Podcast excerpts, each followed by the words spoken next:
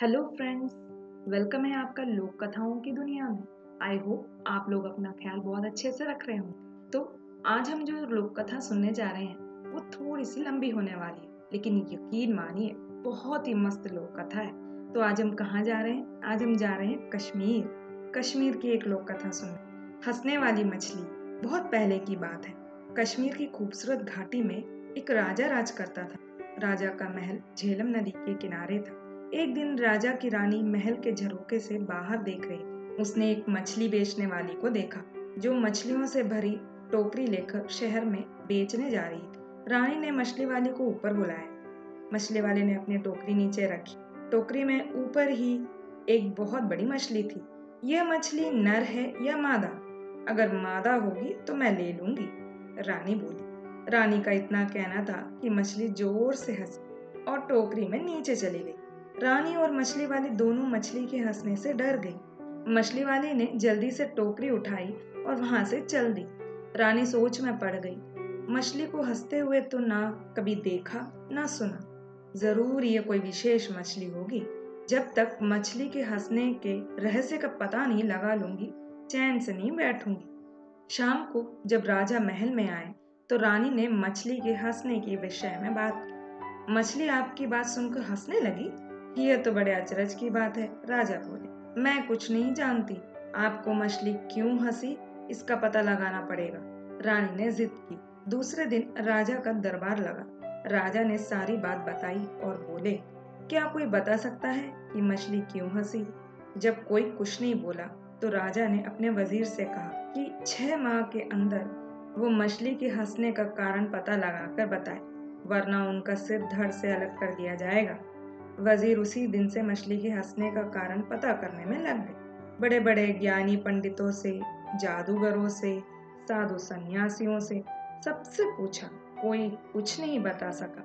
दूर दूर तक यात्राएँ की, पर कुछ पता नहीं चला। समय निकलता जा रहा था, पाँच महीने निकल गए, और वज़ीर कुछ पता नहीं लगा सके। उन्हें अपनी मृत्यु सामने दिखाई दे रही थी। उन्होंने अपने बेटे सुलेमान को बुलाया और कहा बेटे, मुझे तो एक महीने के बाद राजा मरवा देगा। कहीं राजा का क्रोध तुम पर भी ना उतरे, इसलिए तुम यहाँ से चले जाओ। सुलेमान अपने पिता से बहुत प्यार करता था। वह बोला, मैं आपको अकेला छोड़कर नहीं जाऊँगा। वज़ीर ने उसकी एक नहीं सुनी और समझा बुझाकर सफ़र पर भेज दिया। सुलेमान दुखी मन से बिना सोचे समझे जो रास्ता मिला, उसी पर चल दिया। चलते चलते रास्ते में सुलेमान को एक किसान मिला। किसान शहर से सामान आदि खरीद कर अपने गाँव जा रहा था। सुलेमान ने सोचा, एक से भले दो। वह भी किसान के साथ साथ चलने लगा। थोड़ी देर चलने के बाद सुलेमान बोला, देखिए चलते चलते हम दोनों थक गए हैं। ऐसा करते हैं कि आधे रास्ते आप मुझे लेकर चलिए और आधे रास्ते मैं आपको लेकर चलता हूँ। इस तरह से रास्ता आसानी से कट जाएगा। किसान उसकी बात सुनकर अचकचा गया। आधे रास्ते यह मुझे लेकर चलेगा और आधे रास्ते में। कैसी बेवकूफ़ी की बात है? किसान ने सोचा और चुपचाप आगे बढ़ता रहा। थोड़ी देर में वे एक पहाड़ी के ऊपर थे। नीचे झेलम नदी की पतली धार दिखाई दे रही थी और ऊपर देवदार के पेड़ों का जंगल। दोनों एक पत्थर पर बैठकर सुस्ताने लगे। सुलेमान ने जेब से एक चाकू निकाला और उसे किसान को देखकर बोला, आप यह चाकू लीजिए और जंगल से दो घोड़े ले आइए। और हाँ चाकू संभाल कर रखिएगा, बहुत कीमती है। चाकू लेकर मैं जंगल से घोड़े पकड़ ला। यहाँ इस पहाड़ी पर घोड़े। या तो यह खुद पागल है, या मुझे पागल बना रहा है। किसान बड़बड़ाया थोड़ी देर में फिर से दोनों चल दिए। कुछ देर बाद दोनों एक खेत में पहुँचे। खेत में पकी हुई फ़सल कटने के लिए तैयार खड़ी। कितनी अच्छी फ़सल है, किसान फ़सल देखकर बोला। हाँ वह तो है, पर पता नहीं फ़सल खाली गई है या बची है, सुलेमान ने जवाब दिया। खाली गई है? क्या मतलब है तुम्हारा? देख रहे हो, फ़सल अभी कटी नहीं है और तुम कह रहे हो खा ली गई है। किसान गुस्से से बोला, मैंने तो यूँ ही कह दिया, सुलेमान बोला, और वे फिर अपने सफ़र पर चल दिए। अब वे एक फूलों से भरी घाटी में पहुँचे। घाटी की एक और एक छोटी सी नदी बह रही थी। नदी के पार पहाड़ी थी, जिस पर एक गाँव दिखाई दे रहा था। किसान ने अपने जूते उतारे, पजामा ऊपर खोसा और नदी पार करने लगा। नदी अधिक गहरी नहीं थी, पर धार बहुत तेज और तलहटी में ढेर सारे छोटे बड़े पत्थर थे। नदी पार करके किसान मुड़ा तो उसने देखा कि सुलेमान जूते पहने हुए ही नदी पार कर रहा था। सचमुच में ये पागल है, किसान ने सोचा। नदी पार करके दोनों पहाड़ी पर चढ़ने लगे। गाँव के पास पहुंचकर किसान बोला, मेरे घर चलो। कुछ खा पी कर और आराम करके आगे के सफ़र पर निकल जाना। मुझे बड़ी खुशी होगी आपके घर चलकर। लेकिन क्या आपके घर की छत इतनी मज़बूत है कि आप मुझे अपने घर ले जा सके? सुलेमान ने जवाब दिया।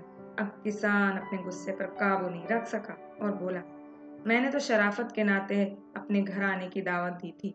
नहीं आना है तो मत आओ, पर मेरा अपमान तो मत करो। इतना कहकर किसान अपने घर की तरफ़ चल दिया। किसान की एक बेटी थी, गुलनार, बहुत समझदार और चतुर। जब उसने अपने पिता का गुस्से से तमतमाता चेहरा देखा तो बोली, अब्बू, क्या बात है? किस पर इतना नाराज़ हो रहे हो?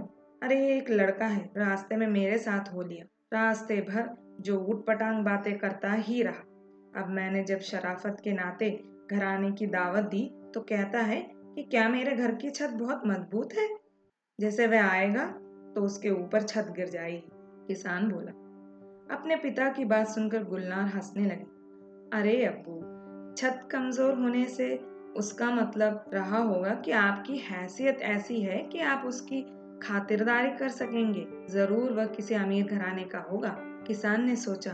तो उसे गुलनार की बात ठीक लगी। अच्छा बेटी तो जरा उनकी उन बातों का भी मतलब बताओ जो वो रास्ते भर करता आया है और किसान ने रास्ते का सारा हाल उसे बताया।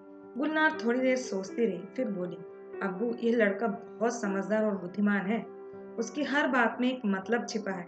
जब उसने कहा कि आधे रास्ते आप मुझे ले चले और आधे रास्ते वह तो उसका मतलब था कि आधे रास्ते आप उसे कोई कहानी सुनाइए और आधे रास्ते वह सुनाएगा। इस तरह रास्ता आराम से कट जाएगा और किसी को थकान भी महसूस नहीं होगी।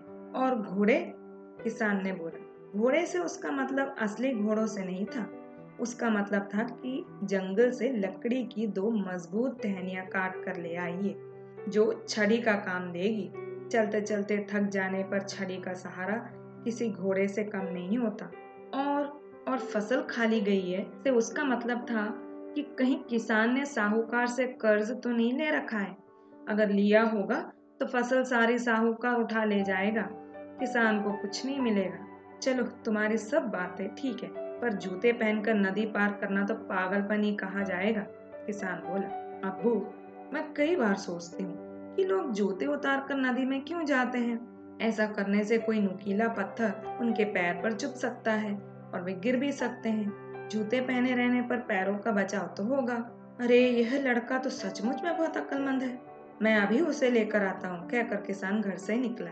इधर गुलनाम ने सोचा, क्यों ना वह भी लड़के की परीक्षा ले? उसने एक थाली में बारह रोटियाँ रखी, एक कटोरा खीर का भर कर रखा और दूध से लबालब भरा हुआ एक जग रखा। थाली नौकर को देकर बोली, यह थाली सुलेमान को देना और बोलना, साल में बारह महीने होते हैं, पूरे चाँद की रात है और सागर में पानी लबालब भरा है। नौकर लालची था। उसने सोचा, अगर मैं थोड़ा खाना खा भी लूँ तो लड़के को क्या पता चलेगा? उसने एक रोटी खीर के साथ खा ली। फिर जग में से थोड़ा दूध पी लिया।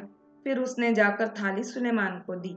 और गुलनार का संदेश सुनाया सुलेमान ने थाली रख ली और नौकर से कहा, आप अपनी मालकिन को शुक्रिया कहिएगा और कहिएगा कि साल में ग्यारह महीने होते हैं। आधे चाँद की रात है और सागर में पानी लबालब नहीं है। नौकर ने आकर गुलनार को सुलेमान का संदेश सुनाया। गुलनार समझ गई कि नौकर ने थाली में से खाना खाया है। नौकर ने मान लिया कि उसने चोरी की है। यह बात तुम्हें कैसे मालूम पड़ी? कि नौकर ने थाली में से खाने की चोरी की है, किसान ने पूछा। अबू मैंने बारह रोटियाँ रखी थी मतलब साल में बारह महीने। कटोरा भरकर खीर का था, यानी पूरे चाँद की रात। और सागर में लबालब पानी मतलब जग दूध से भरा है। सुलेमान ने कहलवाया, साल में ग्यारह महीने हैं मतलब ग्यारह रोटियाँ। आधे चाँद की रात मतलब कटोरा आधा खाली और सागर में पानी कम है मतलब जग में दूध कम है। वाह, तुम दोनों का जवाब नहीं, किसान ने बोला। शाम को सुलेमान आया। खाना खत्म होने के बाद गुलनार ने सबको कहवा दिया। कहवा पीते पीते सुलेमान ने अपने पिता और मछली की हँसी के बारे में बताया और बोला, अगर जल्दी ही मछली की हँसी का रहस्य नहीं सुलझा तो मेरे अब्बू की जान चली जाए। क्या आप कुछ मदद कर सकती हैं? गुलनार चुप होकर थोड़ी देर सोचती रही। कुछ देर में उसके होठों पर मुस्कान आ गई। चलिए, मैं भी आपके साथ चलती हूँ। मछली के हंसने का रहस्य मैं राजा को बताऊँगी। वह बोली, सुलेमान गुलनार के साथ उसी वक्त अपने नगर की तरफ़ चल दिया। उसके पिता चिंता के मारे खाट से लग गए थे। सुलेमान को देखकर बोले, तुम क्यों आ गए? मैंने तुम्हें आने से मना किया था ना? अब्बू, आपकी चिंता खत्म हुई। गुलनार मछली की हँसी का रहस्य समझ गई है। आप हमारे साथ फ़ौरन राजा के पास चलिए। क्यों वज़ीर? मछली क्यों हँसी? कुछ पता चला? राजा ने पूछा। हाँ महाराज, इसका उत्तर ये लड़की देगी, वज़ीर बोला। महाराज, आपके महल में एक पुरुष स्त्री के भेष में रहता है। यह बात उस मछली को पता थी, इसलिए वह हँसी थी। गुलनार ने बताया, हमारे महल में पुरुष? असंभव। राजा बोला, महाराज, अभी इसका फैसला हो जाएगा। गुलनार ने जवाब दिया, अब उसने एक बड़ा सा गड्ढा खुदवाया। फिर महल की सारी दासियों को उस गड्ढे को कूदकर पार करने के लिए कहा। कोई भी दासी उस गड्ढे को पार नहीं कर सकी, सिवाय उस दासी के, जो असल में एक पुरुष था। वह एक चोर था और राजा के महल में चोरी करने के इरादे से रह रहा था। राजा ने उसे कारागार में डलवा दिया। राजा ने गुलनार को बहुत सारी धन दौलत इनाम में दी और उसकी बुद्धिमानी की सराहना की। थोड़े दिनों में सुलेमान और गुलनार का विवाह हो गया। तो कैसी लगी आज की आपको ये लोक कथा